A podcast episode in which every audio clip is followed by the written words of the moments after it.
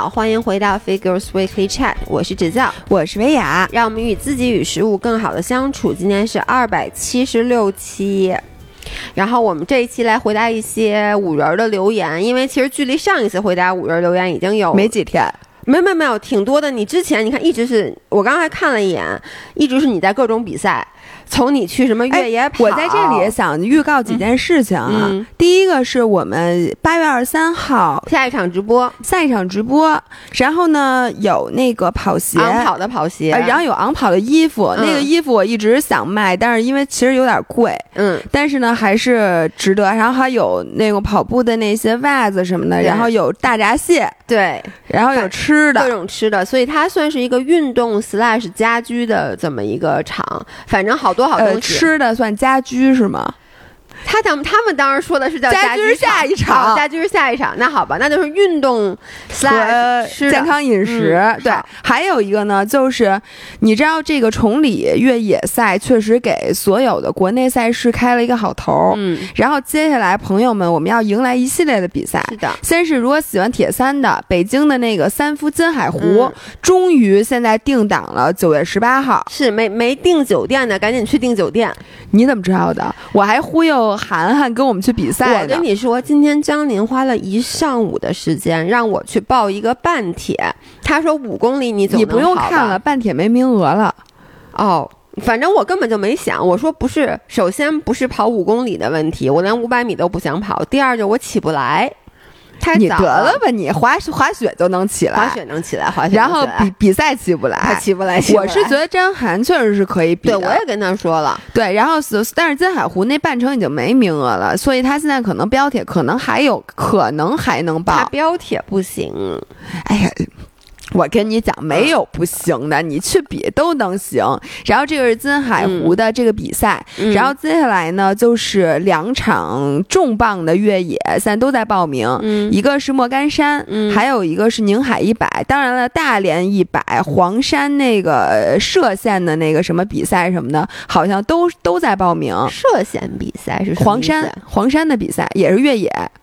反正就是射线是呈射线的那种跑出去的比赛嘛？对，就给你发射出去，人间大炮一级准备。真的，我这就是是一个线，那个前面是一个地，是一个地方。我以为是黄山射线比赛，我还说射线比赛和抛物线比赛，一个是给你扔出去，一个是给你搁大炮里给你发射出去。哎，我说射线，我可能可以。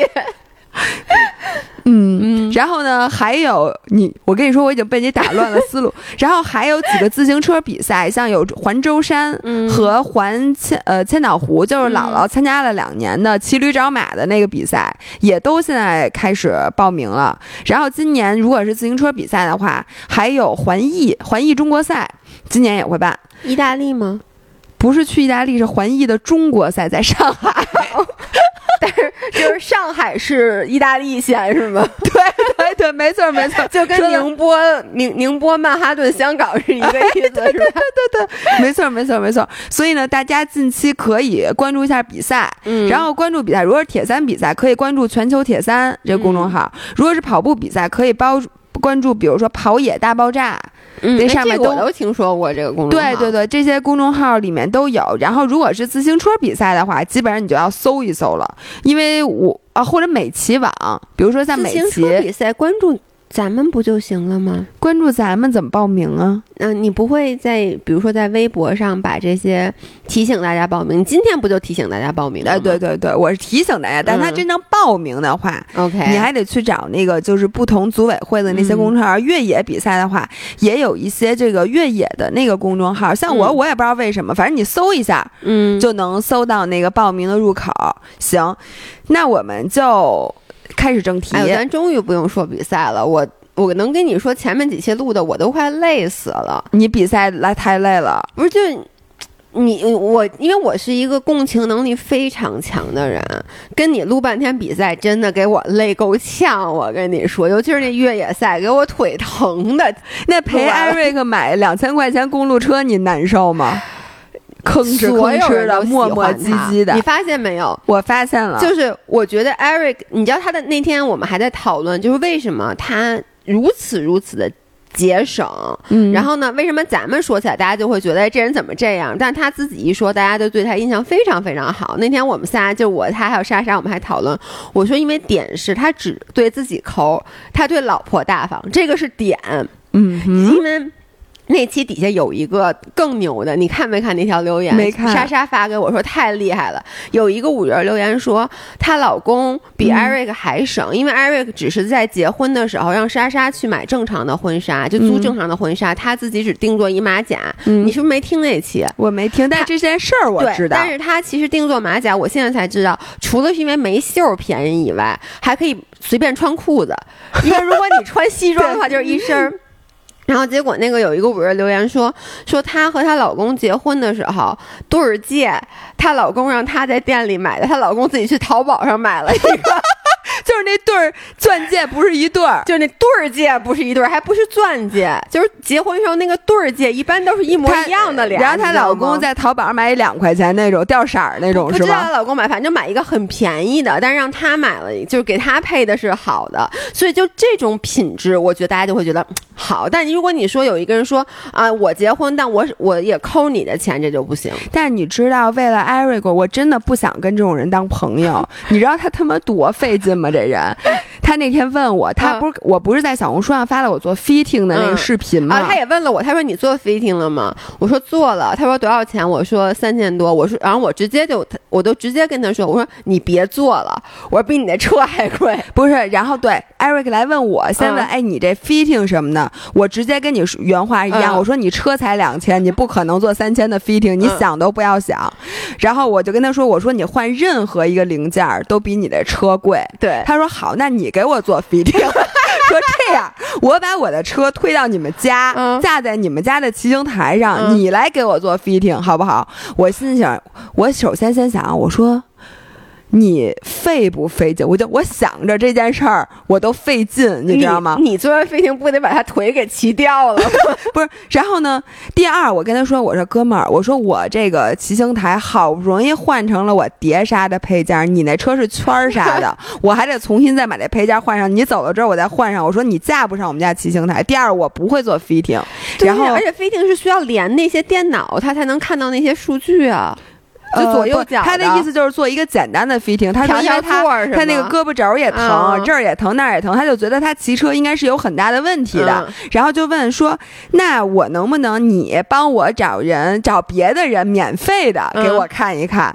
然后我就开始想，我说我找谁能抹下面子，让他去接受一个一共车才就是人家一看他这车，你知道吗？就不想搭理他。而且我说我如果带你去闪电，然后人家给你看完了之后，说让你换一个把或者嗯换了一个把力，嗯，我说你换得起吗？我觉得那把可能都不值两千。我说那你如果不换把的话，你让人给你看有什么意义呢？然后他说没关系。他跟我说完之后，我可以再回闲鱼上去淘。然后在我没挂电话，我就跟他约，我说我我真的特别不愿意带他出门，我也特别不愿意帮他忙，但是我又觉得作为他的朋友，我要不帮他的话，可能就没有人帮他。没有人会管他这件事儿，他一辈子可能都是胳膊肘疼。对你听说过骑车胳膊肘疼的吗？我这第一次听说，就跟你跑步胳膊肘疼他骑车胳膊肘疼。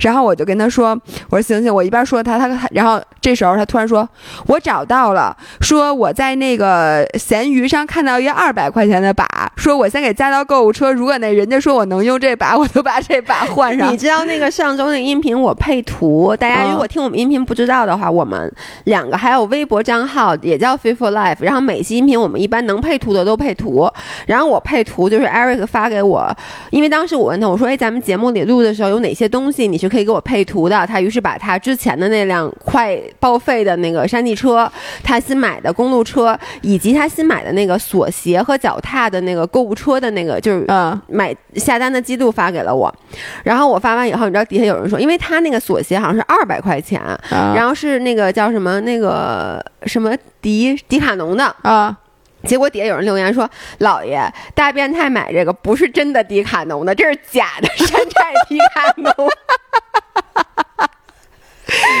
给我笑死了。但是我们还是非常喜欢 Eric。然后有些人说我在这个节目里面一直都在调侃他，似乎在欺负他，但其实不是的。我们两个，我快被 Eric 欺负死了，我还得硬着头皮把他带到闪电去，让无敌给他看车。看完车他还不换人家任一分钱不花，不换人家任何一个件儿。我可能还得请他喝杯咖啡，再把他带回去。我得把他那破车拉过去，再把他那破车拉回来。我还给他对，到时候他那件到了，我还得给找人换。对，你说我对他好不好吧？Eric，你快谢谢我。那我们今天终于要正开始进入正题。对，我们今天是来读一些五月的留言，因为其实已经像我刚才说的，最最近一直在聊你比赛的事嘛。最近将近是三个多礼拜，所以上一次聊留粉丝留聊粉丝留言也是一个月以前的事儿了。然后也因此在这跟大家说，有任何的问题可以给我们微博发私信，姥姥姥爷都会就是截屏，然后我们在。音频里回答大家问题的时候都是匿名的，所以不用担心。OK，那我来读第一个。好，第一个你读得出来吗？你觉得它有点长是吧？但是没有，我会很简单的读。其实就是说，昨天晚上跟恋爱长跑七年的男友男友，你你真的能读吗？昨天晚上跟恋爱七年的男友闹了一个大矛盾，起因在于他忘了做某件我再三提醒要做的事儿，而我半开玩笑似的让他低头认错。我当时很不恰当的说了“跪下道歉”四个字，让他在当下感到我在侮辱他的人格，以至于他对方以至于他盛怒。之后呢，就把刚在全家买的鸡胸肉甩在我身上，之后甩门扬长而去。我就觉得这个把鸡胸肉甩在。身上这件事特别搞笑，你知道？应该，我想应该是熟的，因为。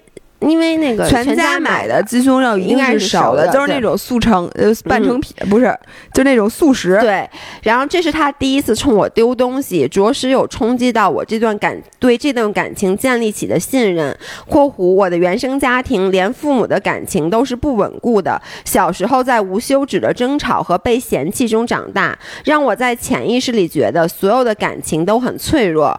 后来我真诚的道了歉，对方表示理解，我很欣慰他。他让这件事儿在他那里成为了过去，但是我却依旧无法治愈自己。然后，其实昨天晚上睡觉前，他从背后抱了抱我，跟我说了对不起。我能够感受到他的真挚，但同时脑子里忘不了他冲我扔东西的画面。那一刻，他的表情以及他低吼着对我说：“我妈都没有让我下跪道歉。”这句话，我知道我真的伤到了他作为一个男人的自尊，但我同时认为他用鸡胸肉砸我也很不。你觉得？我不知道为什么我想起了肉包子打狗这件事儿。如果有人拿鸡胸肉砸我，你肯定会第一意识先把鸡胸肉吃了，然后再接着炒。对，然后呢，我接着接着读啊，读到哪儿了？呃。可可是，在表达我这一观点时，他说他当时的意图并非是在砸我，他只是想借扔鸡胸肉这一举动来表达愤怒。于是我说：“那么以后有一件事让我无法确定了，那就是当你再次上头时，你会不会真的对我？”动手，他的回答是斩钉截铁的。他说不会。我想一边相信他，一边却在害怕。今天早上起来之后，他已经完全没事儿了，但我还是有点不太敢看他，不太想讲话。即使我心里不怨他，也不觉得他对不起我，但我依旧走在自我封闭的道路上。哎，我读这个巨有感受，就这个。哦，是吗？特别特别有感受，是因为你记不记得在几个月前我给大家分享过我看的一本小说，叫《End with Us》。嗯嗯嗯嗯。然后那本小说里面，其实它描述的情形跟这个非常非常像。我先给大家大概的。呃，就是再重新回顾一下，回顾一下那个小说。那个小说的女主角跟这个咱们的五人是一模一样的，就是她小的时候，她爸有对她妈家暴，嗯，然后她妈一直就没有，她妈每一次都原谅她爸，每一次都原谅她爸，嗯，就是直到她爸死，也是一直就是她从小就是。在他心目中，他爸是一个特别特别好的爸爸，非常非常的温柔。但每一次暴怒的时候，就完全像变了一个人。然后他从小就在这种恐惧里长大。后来他长大以后，遇到了一个他自己很爱的人。然后这个男人就各方面都无比完美，而且是个医生，就那种救死扶伤，本身人性是有很大光辉的。然后呢，并且对他无比无比的好。但是也是从第一次那个男生，呃，就是对他动手，是他当时那个有一个特别烫的锅，然后呢，她怎么着？她忘记告诉她男朋友了，还是怎么？她男朋友拿那个手去碰那个锅，结果手就烫到了。然后当时那个男的就坐在地上，就是就就赶紧拿冰水冲嘛。然后呢，她当时看到这一幕，她说她不知道为什么，她觉得挺搞笑的。就那么聪明一个人，怎么会知道？不知道不能拿手去摸那个铸铁的锅，他就在旁边笑了。结果这个男生就暴怒，然后就推了他，非常用力的推了他。嗯，然后这是他第一次对他动手。然后当时这个，因为这个女生其实在谈恋爱之前就说过，如果有一个人敢对我动手，因为他爸爸嘛，我一定不会原谅他的。但是呢，他就是因为那男的对他特别特别好，而且其实一模一样，跟这个男就跟这个五折的男朋友说的是一样的话，就是说我其实不是。对你动手，是因为当时我很疼，嗯，然后呢，你当时的那个态度让我就失去了理智。我不是真的在推你，而是我，我就就我很对自己，这是一个本能反应，是一个本能反应。于是他就原谅他，后面又有了第二次、第三次。其实每一次，就是他这个小说里大部分描写的，其实都是这个男的怎么对这个女主角好，就他们俩有多么多么相爱。然后每一次男生生气，我不得不说，其实我都能理解那个男生生气的点，嗯，就是都是有原因的，不是那种莫名其妙的暴怒。但是每而且很多时候的确是这个女生的。不能说是他的错吧，但是可能是他激怒了这个男生，但是每一次这个男生都对这个女生动手了，然后最后的结局我当时说了，就是这个女生其实最后生下了一个女儿，然后呢，那个男的一直在祈求她的原谅，包括在产房里那男的陪她一起把这个孩子生下来，在她生她本来是很犹豫不决，不知道要不要原谅这个男生的，但是在她生下这个女儿这一刻，她终于释怀了，然后她就跟这个男生分手了。嗯，所以所以整个是这么一个故事，他他叫 It ends with us，他是他对他女儿说的，他就说这个男性对女性的这个暴力从我们这儿截止，因为他说我不想让我的女儿变成将来的我，所以这是整本书的故事。我觉得就很多 setting 跟这个都一样，因为那个女生其实她从来没有恨过这个男主角，就跟这个我觉得跟咱们五人的心态是一样的，因为她也能够理解他，但是她做不到。再像之前那样子跟他相处了，嗯，就是当一个人你见到他暴怒的那一面的时候，就那一瞬间，你觉得你是不认识这个人的，嗯。然后呢，当他恢复正常了以后，而我我因为你知道，我也是一个脾气很不好的人，然后我经常在恢复了正常以后，我我觉得这可我不能说是施暴者，那反正像我就是属于那种我自己很快就会觉得这件事过去了，嗯，但是对方过不去。对，因为他看到了你的那副狰狞的面目之后，会在他心里就是真的是留下创伤的。嗯，然后，所以我当然不是跟这个五人说你要分手啊，因为我觉得这个跟，而且人家扔鸡胸肉，对，而且就是咱们呀看的是他这一面的，就是这个五人他的感受，有可能和对方是对不上的。但是我觉得就是砸鸡胸肉这一件事儿，你觉得砸鸡胸肉算？这个叫什么暴力吗？暴力行为吗？呃，就我觉得算。那我原来冲我大学室友扔水壶盖呢？你你自己就是你，你是非常骄傲的说那是你打架吗？那你说就不算吗？真的就是你觉得，比如说我朝一个人就是摔，比如说，比如我把一东西特别，那如果比如说我嗯把一个东西特别生气的摔在地上，你觉得摔在地上不是摔在地不是？我觉得是。不是我，我觉得是这样，你你都算是肯定是暴力的一种，嗯，但是我个人，比如说我不能原谅的，或者我不能接受的是你对我肉体上的，就是比如说你，因为我觉得每个人都有暴怒，我觉得你不可能说两个人在一起一辈子，两个人谁都不发火，而你要碰到那脾气暴的，或者说你真的像我觉得这个女生也说了，她自己非常理解，她确实说。踩到了人家的点点，就是可能他很在意这件事儿，他就很生气，不像老爷公或者我爸，就是你说跪下，我爸就立跪下了，我爸立刻就跪下了，说你给我一口吃吧，求求你了。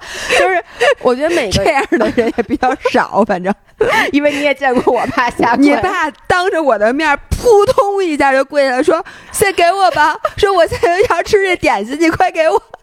就是我，但是我觉得每个人是有这个点的，所以我能够理解男生暴怒。如果说他当时他砸车也好，下门摔门也好，或者说他很生气的把那个鸡胸肉给扔在了车窗外面也好，我觉得这些我都可以接受。但是你把这个鸡胸肉扔在女生的身上。我觉得这个这是就是暴力因行为。为因为他刚才说了，那那个男生说，我当时只是想通过扔鸡胸肉来表达愤怒。你有很多方向可以扔，嗯，我觉得这是第一。第二就是你说这算不算暴力？我觉得绝对算，是因为如果当时手里不是鸡胸肉呢？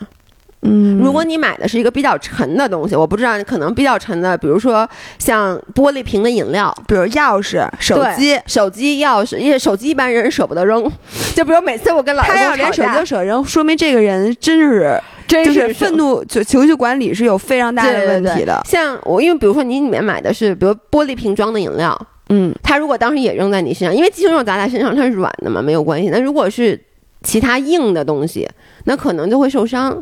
我我甚至觉得，就嗯这个我非常同意。嗯然后我甚至觉得。他比如说，你知道有的人生气抽自己大嘴巴，哎，我我我爸，你爸 我我也干过这件事儿，你知道吗？我在大学跟我前男友吵架，然后我我拿那个吹风机砸自己头，没把吹风机砸坏吧？头砸一包。那吹风机没坏吧？吹风机没坏，但是我还干过一件事儿，是拿手还是头去砸墙，我忘了，但是墙真的坏了。真的吗？对，因为那个墙就是国外那种墙，它不是这种，它是那种，你知道那种一敲空心儿的那那那种啊墙，啊啊！那个真的那木板儿什么，嗯就是那种木头的是吗？我忘了我是拿头还是拿手，你挺厉害的哎呀！呀，闹呢，反正我就觉得这种行为，嗯，呃，也属于暴力行为，是，就是我承认，呃因为你不说不好，你觉得，比如说你打过自己的人，下一次是不是就更有更有几率？啊，就是比如像我爸这种，他每一次是我爸是属于一个情绪控制非常不好的人，对不起我操，爸，你爸确实 对对不？起，对不起，对不起爸，但是我爸从来没有 lay a finger on my mom，就从来没有碰过我妈一下，但他每次都是，哎，那你说啊，嗯。在暴怒的时候抽自己、拿头撞墙的人，是不是比正常人施向别人施暴的可能性更低？因为他已经完全找到了一个闭环。他生气的时候，一旦你发现自己打自己嗯也挺解恨的时候，你就没有必要再去碰别人了。反正我觉得就是像我爸这种人，就是他再暴怒，他也知道不能伤害别人，所以我我我想表达的点就是、嗯 there's always a choice。嗯，嗯，绝对没有一个地方时候说我暴怒到我控制不住自己，我一定得打人的时候，你至少还有你鸡鸡梗儿。哎，对，哎，这我同意。所以我我这个是我想表达，对于家暴，我对家暴一直是有这个底线的。但是呢，这话又说回来，又回到我上次提提到那本书，我也想表达的就是，你作为一个局外人。永远你说的都比做的漂亮，嗯，因为你不在对这段感情里。就是我，我之前举过一个例子，就是我我那个好朋友，她后来离婚，就因为她老公家暴，嗯然后她老公家暴到，就是拿椅子拿起来举起来往他身上砸，嗯。然后包括就是还拿刀威胁过他，哇塞，就是他们这段感情持续了，就在她老公开始家暴到他们离婚持续了一年多两年，嗯。然后她当时觉得他们俩有孩子，嗯，而且你知道吗？我发现所有家暴人都这样，就是结束之后他立刻跟没事人一样，而且他会，而且他对你会有有可能会特别特别对特别好。他会弥。补。那个书里面也是，那个嗯。男、男主角他会觉得啊，我做太不对了，就是他恢复了理智以后，他就加倍的弥补。然后呢，我的朋友当时也觉得，因为有孩子，嗯然后就原谅了他。但是最后我其实很欣慰的是，他还是离婚了。而且他当时我发现，就是所有人都是这样的。他当时其实家暴最严重的那段时间，我们没有人知道这件事儿。嗯，他没说。就是其实他脸上，他说他脸上经常就是那个男他前夫打他的时候，他脸上经常他说就是一拳打到他眼睛上，还把他眼镜打碎过。但是那段时间，比如说我们出来见面，他如果是这样，他说他就有有一次是因为脸上有伤，他没敢出来见我们。嗯但是你看最后，当然他这个是最后解决了，然后还有另外一个，其实这件事就发生在几周以前，就一个月以前嘛。我遇到了一个我们以前的好朋友，你也认识，一会儿我跟你说。就这个好朋友呢，他那次来我们家，然后在电梯里，我就发现他的这个脸这块是青的。我说你脸怎么了？他就说我老公打的。我当时简直惊呆了，因为在我的心目中，这是一对特别特别相爱的 couple，就他们有呃就是好几个孩子，然后感情无比的好，而且两个人在我心目中都是非常非常温柔的人。然后后来呢，我就觉得这件事不可置信。然后这个女生就跟我说，说是因为男方喝了酒。喝了酒以后就发疯，然后他就说你别闹，你别闹。结果男生就他就抡王八拳误伤了，不是是真的打，就是就这么打，而且说是摁在那儿这么打。然后当时这个女生跟我说的是说我已经搬出来了，就是就他已经搬出去了，我带着孩子，然后说这次我肯定是要离婚的。所以他不是第一次，呃，好像是第一次，但之前还有其他的情况啊。嗯，但是他就说这个是不，他说他当时都报警了。就你看闹到如此严重的地步，他说我已经报警了。然后当时我也跟他说，因为我我我因为这是很好的朋友，而且我亲眼见他，所以我当然肯定跟他说的也是，我说这事儿咱不能忍。但是前两天我又看到他们在朋友圈发的照片是全家福，就是一家人一起出去旅游的照片。嗯，所以但这事儿太难了，对，所以而且我一点都没有。没有恨铁不成钢，或者没有那种情绪，咱们没有资格评论。一个是没有资格，一个是我就在想，如果这件事真的发生在我身上，如果有一天老爷公打了我，那他肯定第二天就是冰箱里的菜，我第二天就可以吃了。不是，但我就在想啊，就这件事儿，如果他是误伤我，或者怎么样的，因为他之前有误伤过我嘛，他之前有他误伤你是因为你打他，他他他还手了吧？那当然不行了。就他有一次我们俩闹着玩，他把我从床上你这不算，你这不算。但是我当时也是很生气。但是我就在想，就即使啊是他真的，我真的把他惹急了，嗯，我在想他可能如果追着我打我，我可能不太能原谅，是因为我觉得我可能过不去这个坎儿。但如果说我们俩比如说产生了一些纠纷，然后呢都动手了，但男生劲儿肯定比我劲儿大。因为我发现他劲儿特别特别大，他如果真的把我打倒在地或者怎么样的话，我会不会因为就这一个？一件事儿就是说，就跟他分手。我其实说实话，我现在说不出来。对我觉得这个女生也是同样的。你按理说，所有人都觉得这是一件特别特别小的事儿，而且咱们是把它上升、上升、上升、上升。我们在上升这。你说就是，比如说你们俩在车上，他剥开鸡胸肉，本来想往自己嘴里搁，然后结果他生气了，咣叽了。就是你让家长或者其他很多人可能就觉得这件事儿跟家暴没有关系。然后我是觉得这里面还有一个点被咱们忽略了，就说啊，你说你们俩在一起七年，嗯，你们俩的沟通方式难道还如此的不同吗？因为这个女生她的原话是说，她半开玩笑的跟他说，说你跪下给我道歉。这句话其实我经常说，你知道吗？我不是说。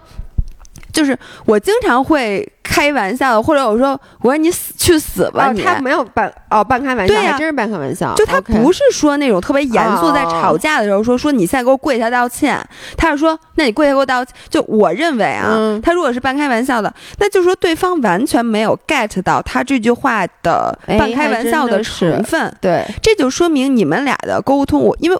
我很难想象，这是一个在一起七年的人还会出现这种误会。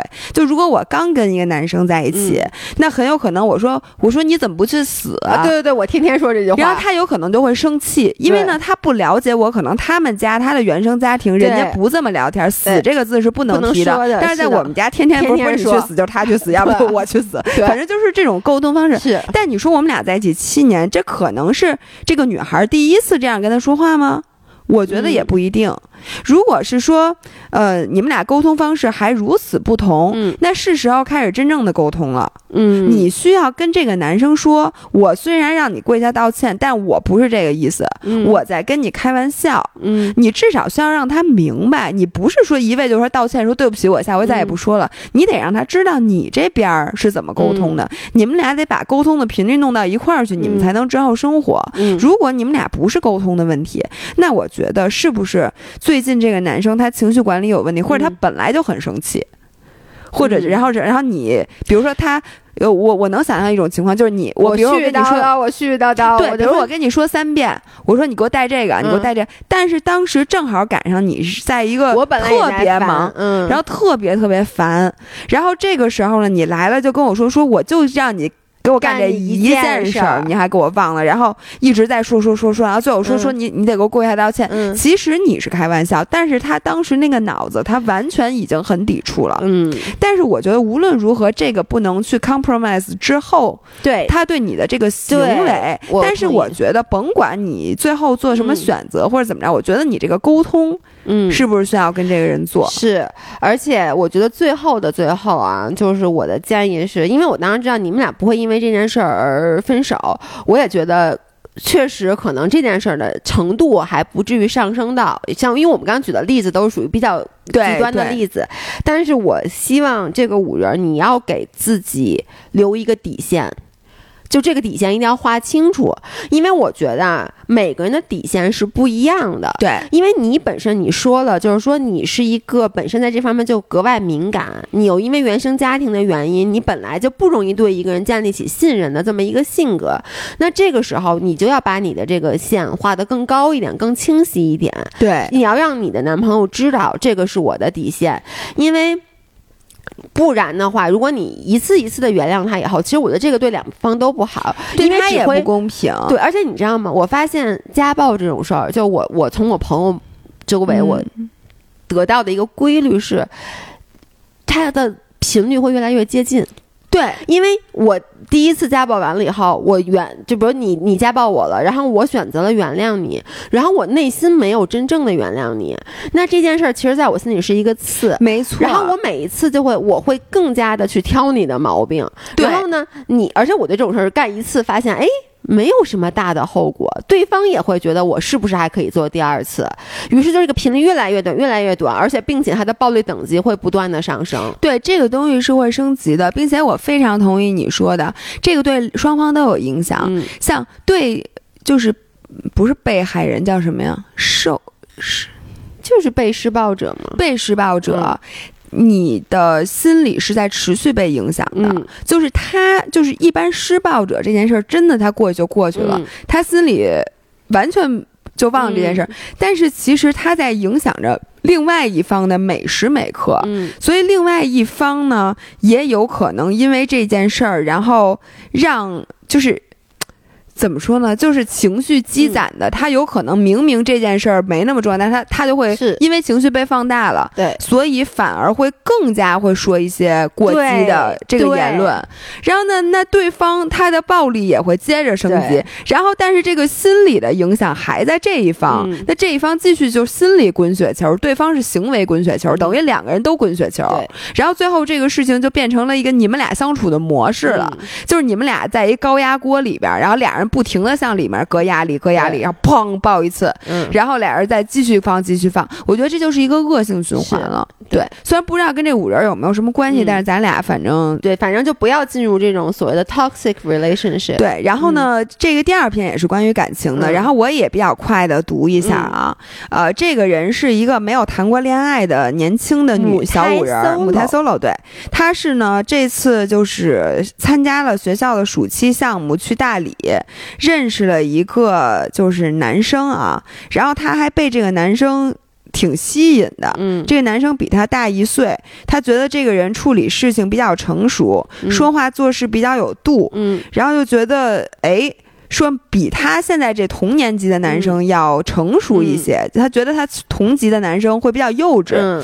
然后呢，但是在聊天的过程中，他就发现了他脆弱的那一面。他之前有过一段五年的恋爱，也是这个男生唯一的一次恋爱。嗯，然后直到一年多前才分开，并且这个男生因为这次这个五年的恋爱非常受伤，是因为他前女友情绪不太稳定，然后很文静，但是在他面前情绪。就会非常不好，甚至还会对他使用 violence，就是说这个女生会对这个家暴，对女女生家暴。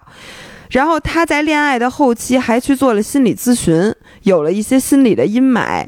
这五年里，他一直都包容他，甚至他朋友都说他为他做了很多事情，就像爸爸对女儿做的。我当时听完了，也问了他为什么伤害你那么深，你还要坚持。他说，因为谈恋爱到了最后的阶段，已经没有爱情的那种 sparks，剩下的是一种责任和习惯，就是习惯了有他，嗯，所以你也习惯了这个这个模式。但是呢，最后反正还是分手了。嗯然后这个女生听完这个男生的故事吧，一一方面她心疼，嗯另外一方面呢，就有点担心。她担心的事情是说说，嗯，我没谈过恋爱，嗯。然后呢，这其实是我第一个比较想跟他谈恋爱的这个嗯。男生，但是呢，他像他这样谈过五年的恋爱，这个女生真的在他生命里就消失了吗？他其实是怕他们俩的关系会受到这个男生嗯。上一段感情的那种影响，嗯，并且呢，他发现他他的性格和之前他那个男生的前女友特别不一样，嗯。因为他是属于很外向的那种，嗯。但是他前女友是属于很内向的，嗯。所以他就觉得，那那他会不会喜欢我这样的姑娘？因为嗯我和他非常不一样，嗯，也然后又因为他没有谈过恋爱，所以就希望咱们俩给他支支招。我觉得你你你你你怎么想的呀？你先说，我觉得上呀，什么叫上啊？就就是就是，我觉得这件事完全没有。都没有什么好犹豫的。首先啊，我觉得先说他们俩感觉都很年轻，因为还在上学嘛。那可不吗？我觉得年轻真的就是你要让我现在再回到二十岁，嗯。我觉得年轻这个时候本身就是你谈恋爱的最大的本钱，就是你觉得五年很长吗？不是的，你这一辈子很长很长，五年其实真的并不长。然后这个时候年轻，你就想爱谁就去追谁，只要这是合理合法的，我觉得就就就去就去爱。然后而且可以看出这个五人是非常喜欢这个男生的，他里面他挺在意他的，对他不仅是因为这个男，我觉得就是我为什么会鼓励他去追，是因为他不仅觉得这个男生比较成熟，然后唱歌好听，处理方式就是深得他意。处事啊，，对，此外他还提到了说他们俩的三观非常一致，就是他们有过非常深入的聊天，觉得他们俩对待家庭、对待生活、对待未来，他们的展望就是非常合、非常合得来。嗯，我觉得其实你在生活中，说实话，你碰到这种人的机会并不高。嗯，你碰到了这个人，他又不是有妇之夫，就是他是本身是一个单身的条件，我觉得这就已经构成了非常合理的，应该去追他。然后再说，他觉得这个男生之前受过伤，嗯谈过五年恋爱，然后先说。我我就觉得你其实现在不去追这个男生，你有没有想过，你其实也没有给他一个机会？因为如果我啊之前谈过一个恋爱，然后我在这段感情里很受伤，比如说因为那个男生是一个很内向的人，导致了我很受伤，我下一段感情我肯定想找个不一样的吧？你你会还想再找个一样的吗？我碰见谁是谁，我一样不一样对我没关系，只要我喜欢就行。对，所以我我不会说刻意的去找跟他一样的，或者刻意的找跟他不一样的。所以我就觉得，首先你既然我觉得两个人能坐在一起谈论，像刚才他在这个私信里谈论三观，这么深的问题，他自己也说了，说这个是要非常非常熟悉且非常信任彼此的人才会打开的话题，就说明他对你绝对不是没有感觉的。嗯我问你，你会跟一个随便的人去袒露你之前每一段感情受的伤，然后以及你的人生展望，还有你对父母的这些关系吗？你不会，除非我在审讯时他 问我，对，对，是不会。所以我觉得就这个男生他。因为可能每个人就是说对对方表示好感的是不一样的，嗯比如嗯，说有的人表示好感就说，哎，我喜欢你，我给你发微信也好，我送你礼物也好，有的时候我觉得敞开我的心扉，让你。来进入到我的世界，把我的这些之前的好的和不好的这些经历分享出去，本身就是我对一个人表达表达好感的方式。是的，是的，而且他想激起你的那个母母性，对和保护保护欲，对，而且如果这个男生真的像他说的，前五年过那么惨，你不想让他看看一段正常的恋爱是什么样的吗？我是觉得姐妹儿，你嗯哎，你这只是碰到了一个。谈过一次恋爱五年的人，你这个可能是你人生当中碰到男友里恋爱经历 最少、最单纯的人了。哎，我现在身边的朋友都是什么已经这个四十多岁，然后结过两次婚，有两个孩子，前妻还每周都来家里什么的，都是这种恋爱了。所以我觉得。你你你你你得能接受，你以后可能的所有的男朋友，你不可能他是一张白纸嘛？对，而且我觉得像他现在，因为他是母胎 solo，他也年轻，所以你现在可能对恋爱抱的这个想象也好，幻想也好，是说两个人在一起了，第一就是百分之百的投入，第二就是呃你的过去完全不会影响到你。我觉得这个其实真的是不现实，做不到。首先。呃，从现实的角度来讲，不管你是什么样的人，两个人在一起，你依旧要有你自己，就是你不是百分之百的，你的精力依旧要放在你的生活、学习等等，就是很多很多其他的事儿会去牵扯他，而过去可能是能牵扯他最小的一件事儿了。哎，就是现实生活中，就你担心的是他之前那个五年的前女友，你要如果我，我可能更会担心他可能现在生活中身边的那些可能对他同样有好感的漂亮姑娘。嗯，对，所以我觉得担心的事儿太多了，咱们就不用担心。是，但是我能理解的是，他等这个男生，我觉得我如果是我的话，我会觉得他之前受过伤，我不会担心他会不会因为之前喜欢的是内向的，现在喜欢会不会喜欢一个外向的，而是我会担心之前他受的伤会不会让他变得。不太容易敢再去付出了。然后在这里面，我想说，我觉得不用担心。你看啊，我在各个感情里面，我的整个人的状态都是不一样的。我觉得两个人，每两个人，他们俩之间的 chemistry 是和他们的相处模式，甚至说，比如说你跟你前女友老吵架，嗯，不，呃，前男友老吵架，不代表你跟你现在的男友。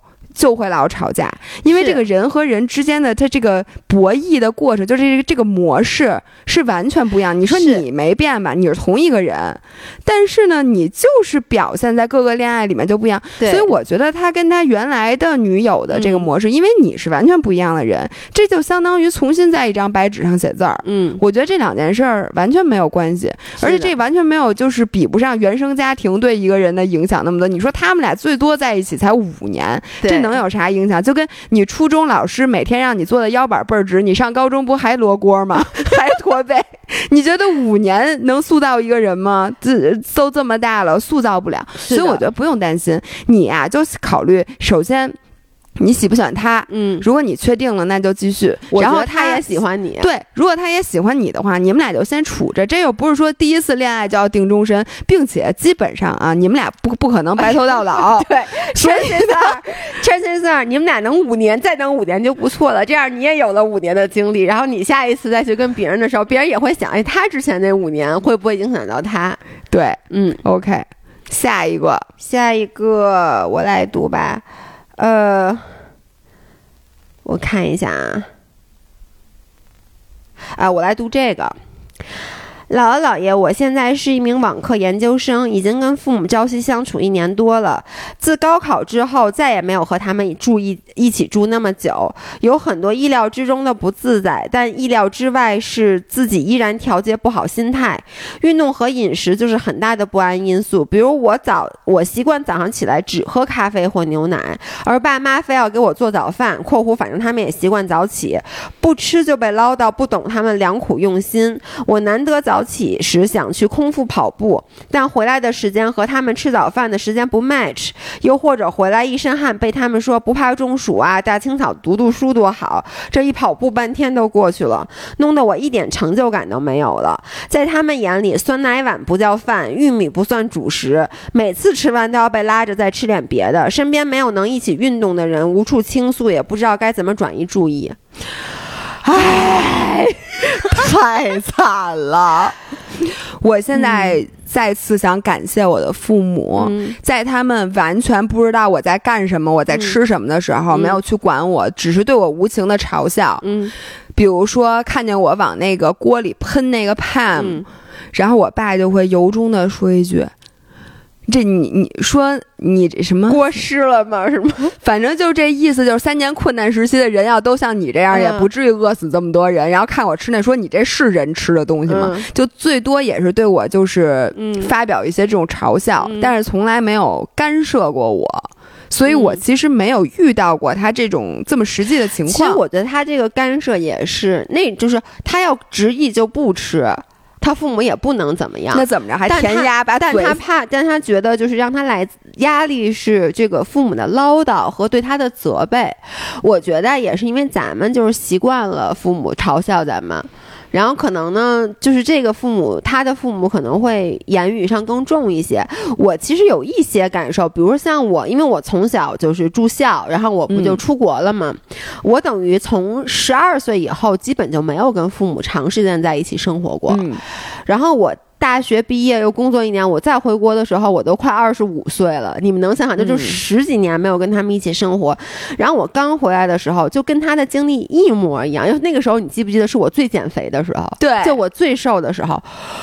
然后就是一样，就比如我早上起来想喝冷的，因为习惯了吃冰的。然后呢，我爸妈就都就不让你吃。也他们不会不让我吃，但他们会去做热的。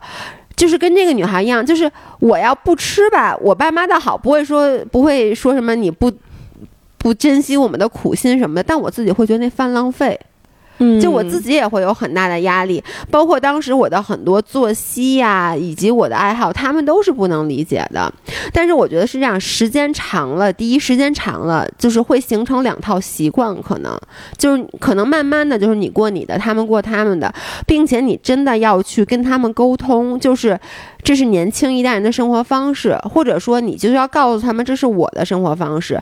其实我觉得我跟我父母的沟通是比较容易的，因为咱们爸妈都是属于那种就是咱们的关系是比较平等，非常平等，并且呢，我也不会太在意他们怎么想，我就会直接告诉他们，就告诉我妈，我说你别做，你做了我也不吃，你就是浪费，我都会直接跟他这么说。但是有的有一些妈妈她就会急了。对，嗯，但是我妈还好，我妈没事儿，我妈就顶多说你说我还不乐意给你做呢，就那样。但是我人生中经历了比较唯一一次，我觉得比较尖锐的这个矛盾，是我和老爷公的爸妈，嗯我们第四个一起去欧洲玩的那大概两周的时间，因为我们大部分时间定的都是 Airbnb，然后呢，老爷公的爸爸每天早上起来就是。你知道他爸就做一桌子做一桌子，啊，然后呢，就他就觉得早上起来你必须得吃鸡蛋，你怎么能不吃鸡蛋呢？你这嗯一天没有鸡蛋，你没有营养，得吃鸡蛋喝牛奶。然后呢，就是一直在给你填鸭式的早上起来做各种各样的东西。但是我不是早上起来不习惯吃早饭嘛，嗯我就吃不下。然后他妈就会一直，你你能理解，就是一直让你吃。嗯然后如果你说我不吃，是说我真的不吃。然后包括我们开上车了，他爸会把那鸡蛋就攥着，一会儿问我，哎，你吃不吃鸡蛋？哎，你吃不吃鸡蛋？就那样。那个时候我的压力是比较大的，因为你不能像跟你自己的父母一样，就直接说，哎，你别。给我，我不吃，但是你确实又不想违背自己的内心，在不想吃饭的时候去吃饭。后来我也是跟他爸说的特别特别清楚，而且我觉得老爷公在这里 play 了一个很重要的 role，对，就是他他就说爸，你别管人家，对人家爱吃就吃，不爱吃就不吃。对，就会告诉他，就说这是他的生活习惯。然后呢，我我并且我发现啊，就是老爷公他爸爸对他妈也是这么管的，嗯，就是老说，哎，你一会儿就他妈其实觉得那汤不凉可以喝，但他爸就会说你不能喝了，这汤凉。嗯，然后我就会跟他说，我说叔叔阿姨他自己这么大人了，快七十岁人了，不知道这汤凉和热吗？他自己想喝就喝，他习惯了。他习惯了。但我跟你说，我有一招，嗯就是非常适用于对付这样的人，嗯因为有的时候，就像我爸妈啊，现在他们都知道，嗯比如说阿姨做一桌子菜，嗯然后。我有的阿姨她也不知道我哪个爱吃，嗯哪不爱吃，油了吧唧的、嗯咸了吧唧的。然后呢，嗯，我爸我妈就跟就会跟阿姨说说你别管她，她自己、呃爱吃哪个就吃哪个，吃不饱拉倒。对对对，我我爸我就说这种。但是有的时候，比如说我去别人家做客，嗯别人家正好呢，比如也是一对老头儿老太太，嗯人家老头儿或者老太太特别爱做饭，特别爱张罗，嗯明白？比如比如跟我妈一起去，然后他就会给你各种各样的夹菜。嗯最开始呢，我发现就如果我我执意说我不吃，我不吃什么的，你要不然就会让他觉得特别伤心。他就觉得我做这么好吃东西你不吃，要不然呢，呃，他就会不停的给你，就跟你说的那种，你说说我不吃，他一会儿又问，哎，你现在吃不吃？对对对对，你吃不吃你吃一个吧？什么？我经常遇到。然后现在呢，我当我第一次拒绝，嗯，我说哦，我说我我我现在先不吃，我不会说我不吃，我会说啊，我现在不，我等会儿再吃或者什么的。如果他发现你不吃的时候，他就不停的给你加，我就会说啊，我说行，谢谢，然后我就会让这个东西一直放在我盘子里。然后我只吃一口，就我现在都是这样。就比如说有我爸也经常啊，他控制不住，比如说呃蒸了包子什么的或者什么的那种，他觉得特别特别好吃，就是他一定要让这个东西让你吃。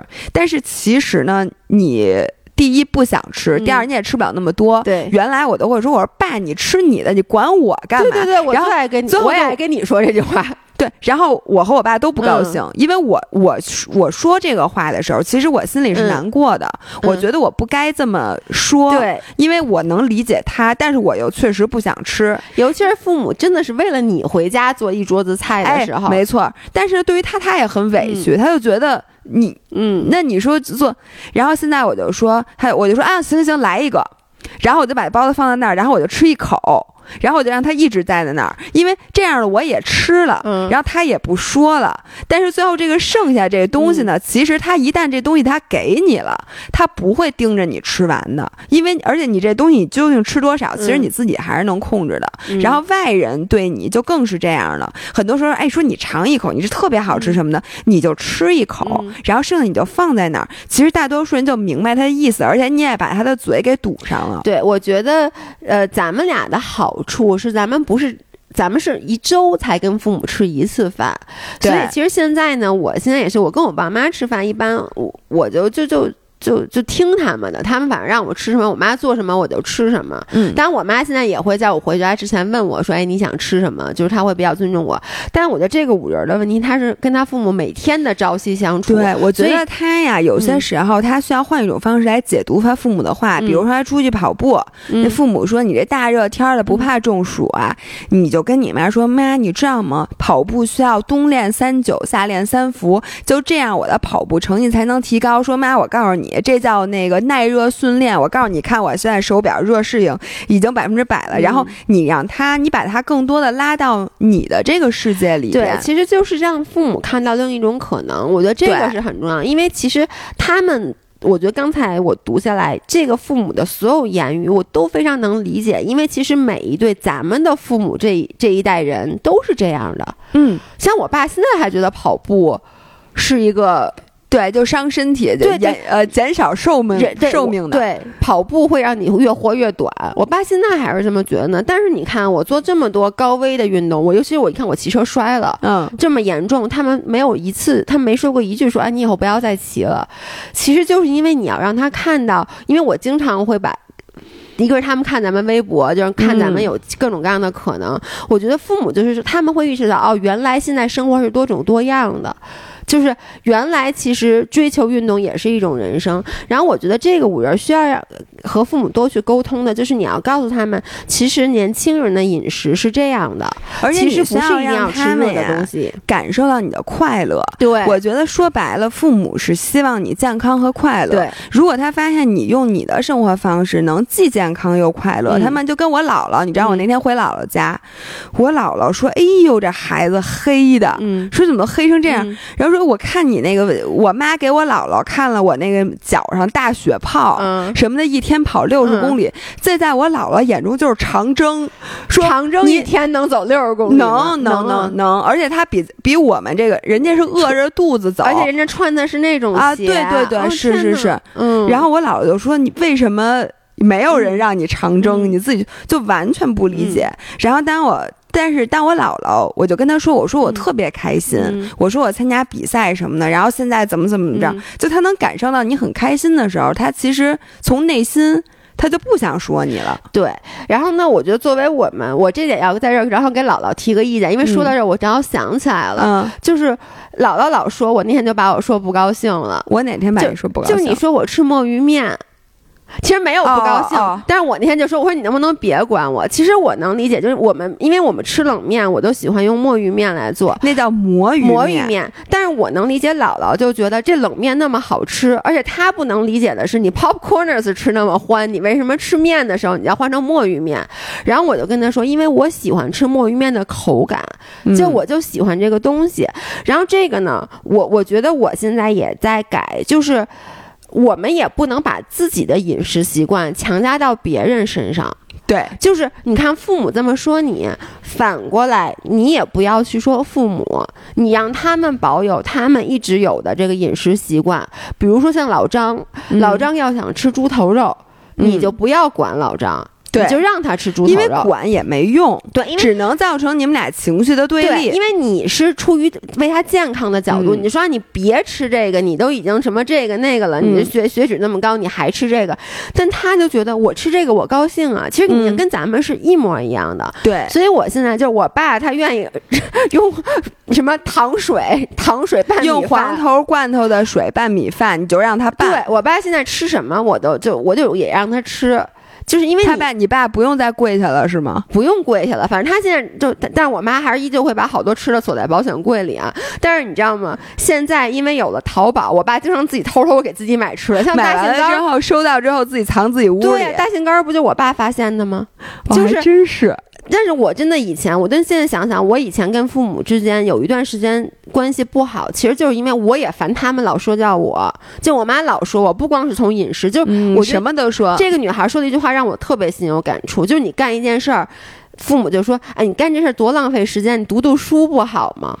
这句话说的对呀、我不喜欢读书，我不识字儿。就是我妈以前就经常会觉得你这时间浪费了，你不如嗯什么。嗯但是她现在也不说我了，就是她现在也知道，因为你不跟你妈长谈来着吗？对，就他也尊敬我了。然后我对他的尊敬就是，以前我经常很愤怒，他们为什么那么不 care 自己的身体？嗯，就为什么明明你可以去吃的健康一点儿，你吃的多吃，你别吃那么油那么咸的，但你还是那么油那么咸，然后你其实也是为了他好，但嗯其实就会每次我一说，我妈也会特别急，就是你别管我。嗯，那现在就是谁都别管哎，我觉得你刚才说一句话特别对，就是双方，就是你和父母互相的尊重，就是尊重他的价值观。对，就你就相信每个人肯定会就是选择对他来讲嗯，最大化的利益。对他你肯定是最快乐的。你只要相信这一点，对，你由他去，并且还有第二点，就是你管是管不了的。是你说你妈甭管说什么，能阻止你喝凉牛奶和阻止你空腹跑步吗？他不能，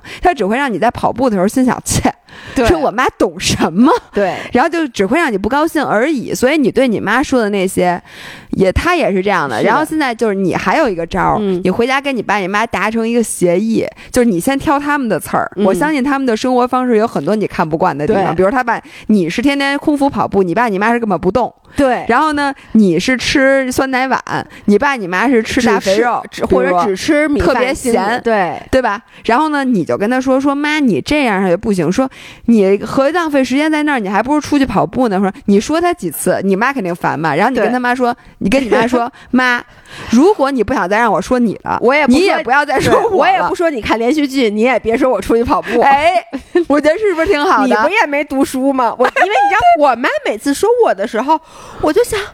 你读的书还没我多呢，你干嘛说我？就你在那淘宝的时候，你说我不读书，哎，你也我觉得不读书好多家长都是这样的。对，所以呢，对我觉得达成一个协议以后，我们就有一个默契，谁也别管谁。谁也别管谁。刚才说那句话特别对，请大家一定把这句话记住，就是你要相信每一个成年人，他都会对自己利益最大化负责，嗯，就是他们是成熟的人，你不用去为他担心。这个让我插入一小故事，我们嗯是不是就该结束了这一期？呃，可以，就是你知道那天琳琳张琳嗯跟我说，说她是最好的陪练。嗯，就是代呃不是代驾，就比如说你刚考完本儿，嗯你不是需要找一个陪练来陪你练车吗？嗯他说他是最好的陪练。嗯我说为什么？他说因为我从来坐在副驾驶上一句话都不说，并且坐在那儿怡然然自得，哦，这么就是整特别淡定，所以所有的人都，因为他其实就是需要旁边有一个人，对，但是他不需要一个颐指气使的人。说你叹气干嘛？因为老爷公，你记不记得有一次我把老爷公扔在那个路边了？啊、就是你生气了，对吧？就是因为我在那看，因为我刚刚开始上路，我很各种紧张，他在旁边大呼小叫，对，对，没错。然后张琳就说说，所以所以他身边的朋友好嗯多都是让他当陪练。我说那你怎么能做到那么淡定？你不害怕吗？嗯他说我从内心相信每个人他的本能都是会对他的生命负责的，哎所以他一定能保证这个车的安全。所以其实呃你说什么就只会招他烦。对，但是真正在那个千钧一发的时候，他相信他的自我保护机制是可以控制好这个车的，是能踩对刹车和油门的。所以我觉得这个就有点像，就是说你要相信你父母和你自己。每一个人的判，就是相信所有人的判断，就是而且。我觉得百分之九十九的情况下，别人不百分之九十九，百分之五十说多说对不起说多了，就是百分之五十的情况下，别人的判断在在你看来是不对的，是错误的。但是没有关系，因为我刚才说了，你其实人一辈子，你身边会有跟你三观一致的人，也会有跟你有三观不一致的人，你根本就无法生活在一个，就比如你你干什么事儿，我都觉得哎这事儿干得好，嗯，这儿干得棒，那是不可能的。但是呢，有的时候我觉得，如果你跟我是不相关的人，比如你犯一个什么事儿，你你当我觉得这事儿做的不对，嗯或者就是说，比如父母看别家孩子不好好吃饭，他不会上去管。嗯，他觉得，哎，这跟我没关系。其实越是亲近的人，你越是忍不住的想要去干预他。没，错。这里我还想说，就是。呃，我身边有一个朋友，那孩子呀，他说话比较晚，就他是一个婴儿啊。嗯然后他到了可能书上说他该说话的年龄，嗯但是他没说话，结果全家人都特别特别着急，就每天想方设法的想让这孩子说话。嗯然后这个呢，就像你说的，对于外人来讲，嗯我就在想。现在咱周围认识这么多人，谁不会说话呀？这说话不是早晚的事儿吗？你急什么呀？你晚一个月能嗯怎么的？而且你现在你说你可能是什么七个月说话，我是八个月说话，我现在说话比你差吗？肯定不是，对吗？但是我说话比你差。但是你知道，孩家长就是嗯最亲近的人，就会觉得天塌了。嗯所以我很多时候就是我很同意你。其实如果你站在一个更高的层次嗯来讲，你就会觉得。非常释然，你觉得每个人，那你说你会想管对，就别人，比如比如你爸吃特咸，你说我介意吗？我真的不是特介意。所以你看，我也鼓励老张吃猪头肉嘛，我说爱吃就吃，但我同时又能够理解你。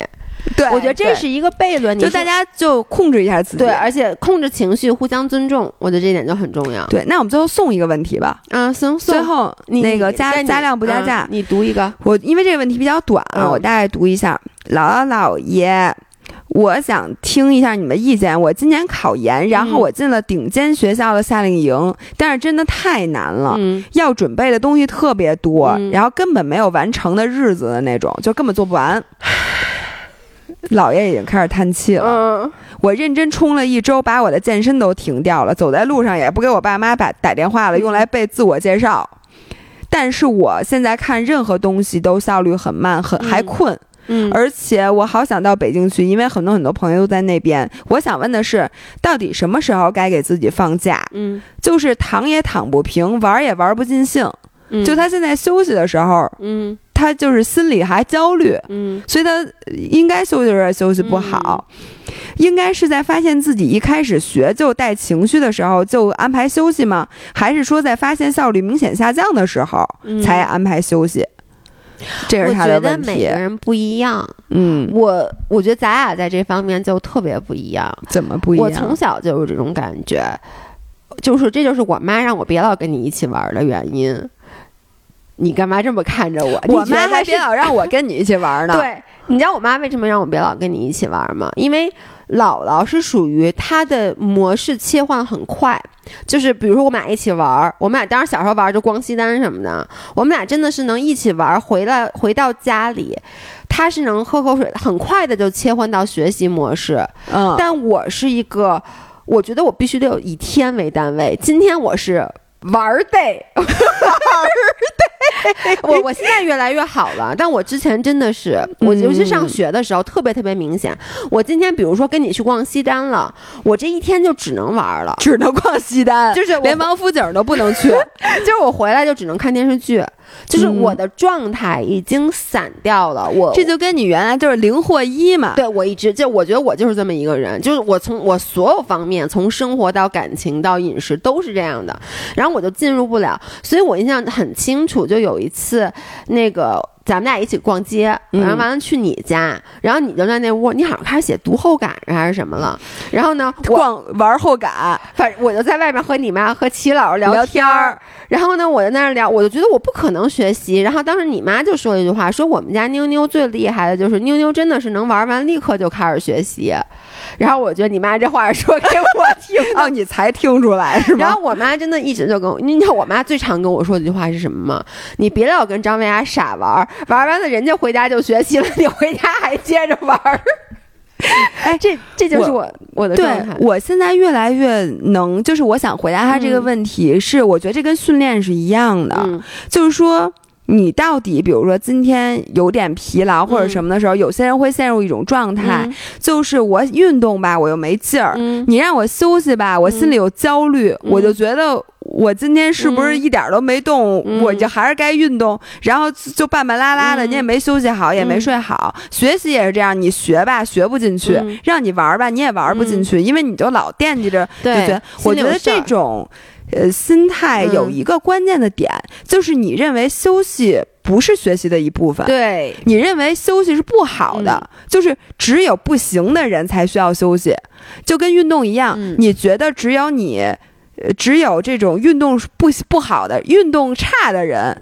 或者是说，像我这种菜鸡，在我运动，我不能坚持每天运动，我才需要休息。休息就是避面，对，运动是应该的，休息是不应该的。但是其实，你知道，我那天看一本书上有一个等式，它叫训练等于运动加休息。哎，其实学习等于看书加休息，更是看书加休息。就是休息是看书的一部分。是的，所以说休息这个东西不是说你凭着感觉走，你觉得我这个看的实在看不进去了，我这两天那我就休息一下，是一个随机的，是应该在你学习的一部分里的。对你。提前就要计划好，就跟你每每周，如果你有运动计划的话，你应该像自，我就跑四休三，还是跑五休二？对，你学习的时候提前就要计划，我学两个小时，休息二十分钟，还是说我今天学四个小时，休息一下午？